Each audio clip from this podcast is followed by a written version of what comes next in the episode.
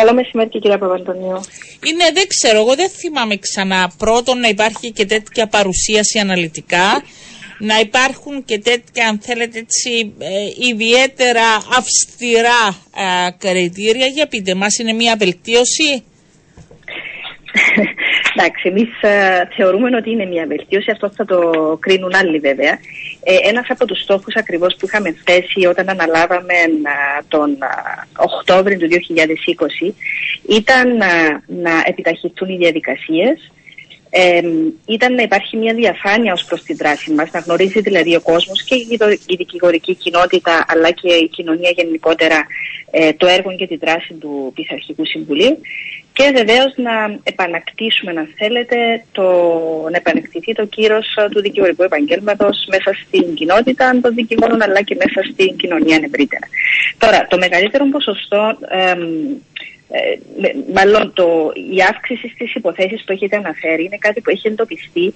Η δική μου εξήγηση, αν θέλετε, είναι ότι ακριβώς επειδή έχει κάνει γνωστή τη δράση του το Πειθαρχικό Συμβούλιο, ε, οι πολίτες πιο εύκολα προσφεύγουν σε αυτό. Δεν είναι τυχαίο ότι είναι δηλαδή τα τελευταία τρία χρόνια που παρατηρείται αυτή η αύξηση.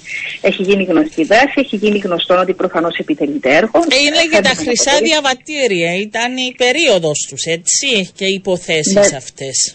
Δεν έχουν σχέση όμως οι υποθέσεις αυτές με τα διαβατήρια, γιατί οι, οι υποθέσεις των διαβατηρίων, κυρία Παπαντονίου, αφορούν την, το Διοικητικό Συμβούλιο του Παγκύπρου Δικηγορικού Συλλόγου υπό την ιδιότητα του ως εποπτική αρχή.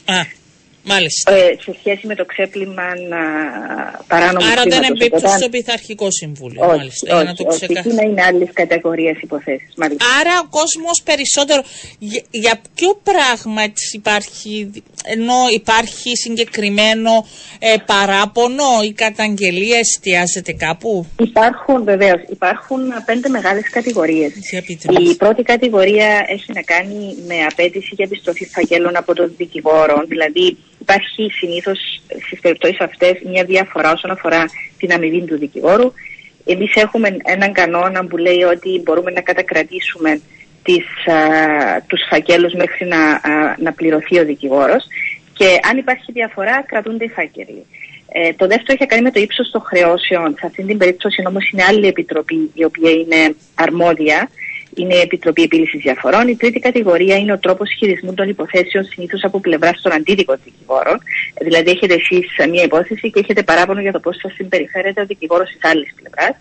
Το τέταρτο είναι και επαγγελματική αμέλεια του δικηγόρου, που βεβαίως για αυτόν αρμόδια είναι τα δικαστήρια να αποφασίσουν. Και η πέμπτη κατηγορία, που είναι και η πιο σοβαρή, είναι για κατάχρηση χρημάτων από δικηγόρους σε υποθέσεις κληρονομιάς ε, ή και άλλες υποθέσεις τις οποίες εισπράττει για παράδειγμα χρήματα ο δικηγόρος και πρέπει να τα επιστρέψει στον πελάτη και δεν τα επιστρέφει.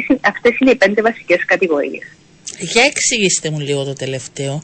Δηλαδή, το τελευταίο. Ναι. Πολλές, σε πολλές περιπτώσεις οι δικηγόροι ενεργούν ω διαχειριστέ περιουσίας. Αυτό σημαίνει ότι ε, διορίζονται από τους κληρονόμους για να, να, να, καταρχήν να συλλέξουν την περιουσία και να τη διανέμουν στους κληρονόμους. Μέσα σε αυτόν το πλαίσιο μπορεί να γίνεται μια αγοραπολισία για παράδειγμα. Ε, πωλείται ένα διαμέρισμα το οποίο ήταν στο όνομα του, του αποθανόντα. Ε, τα χρήματα αυτά μπαίνουν σε ένα λογαριασμό διαχείρισης και πρέπει να διανεμηθούν μετά με την ολοκλήρωση στους δικαιούχους. Υπάρχουν κάποιες λίγες περιπτώσεις, πολύ λίγες, στις οποίες είναι δικαιοποίηση αυτών των χρημάτων. Μάλιστα. Ε, και υπάρχουν ε, και εσείς από εκεί και πέρα η διαδικασία αφού βρεθεί ότι πραγματικά ε, είναι ένοχος. Πώς γίνεται η διαδικασία για να αντιλαμβανόμαστε και εμείς ο κόσμος. Η διαδικασία ναι. είναι η νεονή ποινική διαδικασία. Δηλαδή γίνεται ε, ακρόαση ενώπιον κλιμακίου. Λειτουργούμε τρία ε, μόνιμα κλιμάκια και έναν ad hoc και παρουσιάζεται ο εγκαλούμενος δικηγόρος, ε, παρουσιάζει την υπόθεση, του κατηγορού, της, υπόθεση της κατηγορούς αρχή, παρουσιάζει την υπεράσπιση του με μαρτυρία κτλ. Και, και αποφασίσει μετά το κλιμάκιο. Εάν αποφασίσει το κλιμάκιο ότι είναι ένοχος πειθαρχικού αντικείμενος, τότε επιβάλλεται ποινή ανάλογα αντιλαμβάνεστε με τη φύση του αντικείμενος, μπορεί να είναι από επίπληξη μέχρι και διαγραφή από το μητρό των δικηγόρων.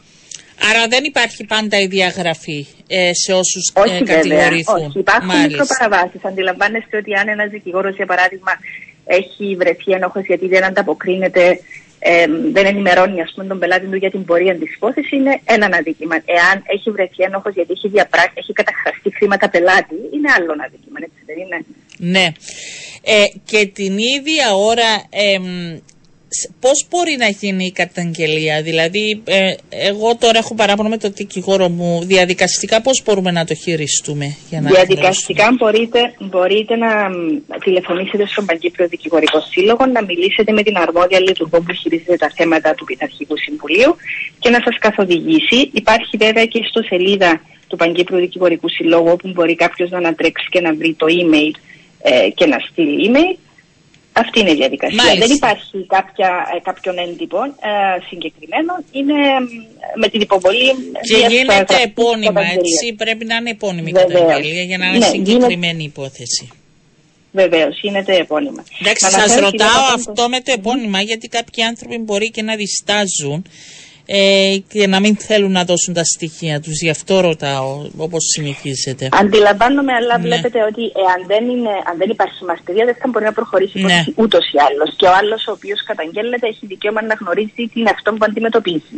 Έτσι δεν είναι; Ναι, θα μπορούσατε να... να προστατεύσετε εσείς την ανωνυμία, γι' αυτό ρωτάω. Δεν ξέρω τη διαχείριση πώς γίνεται αν μπορεί. Κοιτάξτε, να σας πω, αν είναι κάτι τόσο σοβαρό το οποίο ε, μπορεί ο, ο πολίτης να μην θέλει για οποιοδήποτε λόγο να, να, να το υποβάλει επώνυμα, αλλά μέσα από το οποίο προκύπτει ότι μπορούμε και αυτεπάγγελτα να λειτουργήσουμε, ναι. τότε αυτό γίνεται. Και έχει, ε, έχουμε πάρα πολλές περιπτώσεις όλα αυτά τα χρόνια, αν δείτε τα στοιχεία τα οποία δόθηκαν χθες στη δημοσιότητα.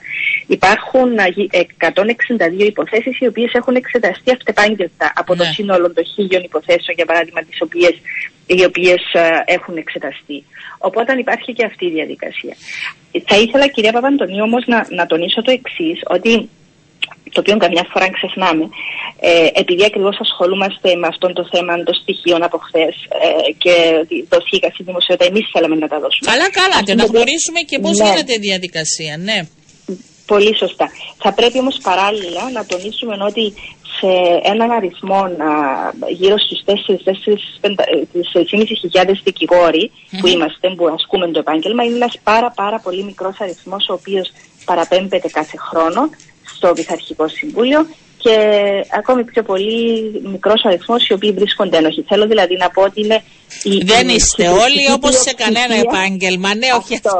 Ε, είναι καλό που μεταξύ σας πρώτον κάνετε την έρευνα. Να ρωτήσω, σε, αυτή την, ε, σε αυτόν τον έλεγχο φτάσατε μέχρι διαγραφή, υπήρχε αυτή η ποινή σε αυτές τις υποθέσεις που αναφέρεστε; Βεβαίως. Υπάρχουν, υπάρχουν έξι υποθέσεις ναι. ε, στις, στις οποίες έχει επιβληθεί η ποινή της διαγραφής. Αφορούν βεβαίως τρεις συναδέλφους γιατί ε, σε μία περίπτωση επιβλήθηκαν, ήταν πολλαπλές οι, οι υποθέσεις οι οποίες είχαν αχθεί ενώπιον του Αρχικού Συμβουλίου. Οπότε ναι, υπάρχουν έξι αποφάσεις τις οποίες έχει επιβληθεί η ποινή της διαγραφής από το Μητρό των Δικηγόρων, διότι ε, το, το παράπτωμα ήταν πάρα πολύ σοβαρό. Και από εκεί και πέρα δεν μπορεί να εξασκεί, έτσι. Την, ε, βεβαίως, μάλιστα. Υπάρχει βεβαίως. τρόπος να επαναγραφήσει ή όχι, τελείωσε; Υπάρχει μετά από πάρα πολλά χρόνια, μετά από μια ειδική διαδικασία, κατεξαίρεση, ουσιαστικά τελείωσε. Τελείωσε. Είναι ναι, πολύ... αλλά μιλάμε για πάρα πολύ ακραίες περιπτώσεις. Ναι. Μιλάμε για περιπτώσεις όπου έχει πλαστογραφηθεί, για παράδειγμα, έγγραφο δικαστήριου και έχει παρουσιαστεί ως αυθεντικό. Μιλάμε για περίπτωση όπου έχει καταχραστεί αυτό που λέγαμε προηγουμένως χρήματα από πελάτη. Υπάρχει περίπτωση όπου υπάρχει καταδίκη από ποινικό δικαστήριο. Οπότε αντιλαμβάνεστε ότι δεν μπορεί ο άλλος να καταδικάζεται από ποινικό δικαστήριο για δίκημα που έχει κοινή χρόνια και μετά να επιστρέφει και να εξασκεί το επάγγελμα. Ναι. Και το κρατάω ότι οι υποθέσεις έφτασαν στο τέλο γιατί ο κοσμο πλέον πρέπει να αποκτήσει με κάποιο τρόπο εμπιστοσύνη ε, και να μπορεί και να καταγγέλει και να περιμένει ότι θα γίνει έρευνα. Σας ευχαριστώ πολύ κυρία Κουντούρη. Να είστε καλά. Ευχαριστώ. Να είστε καλά. Γεια σας.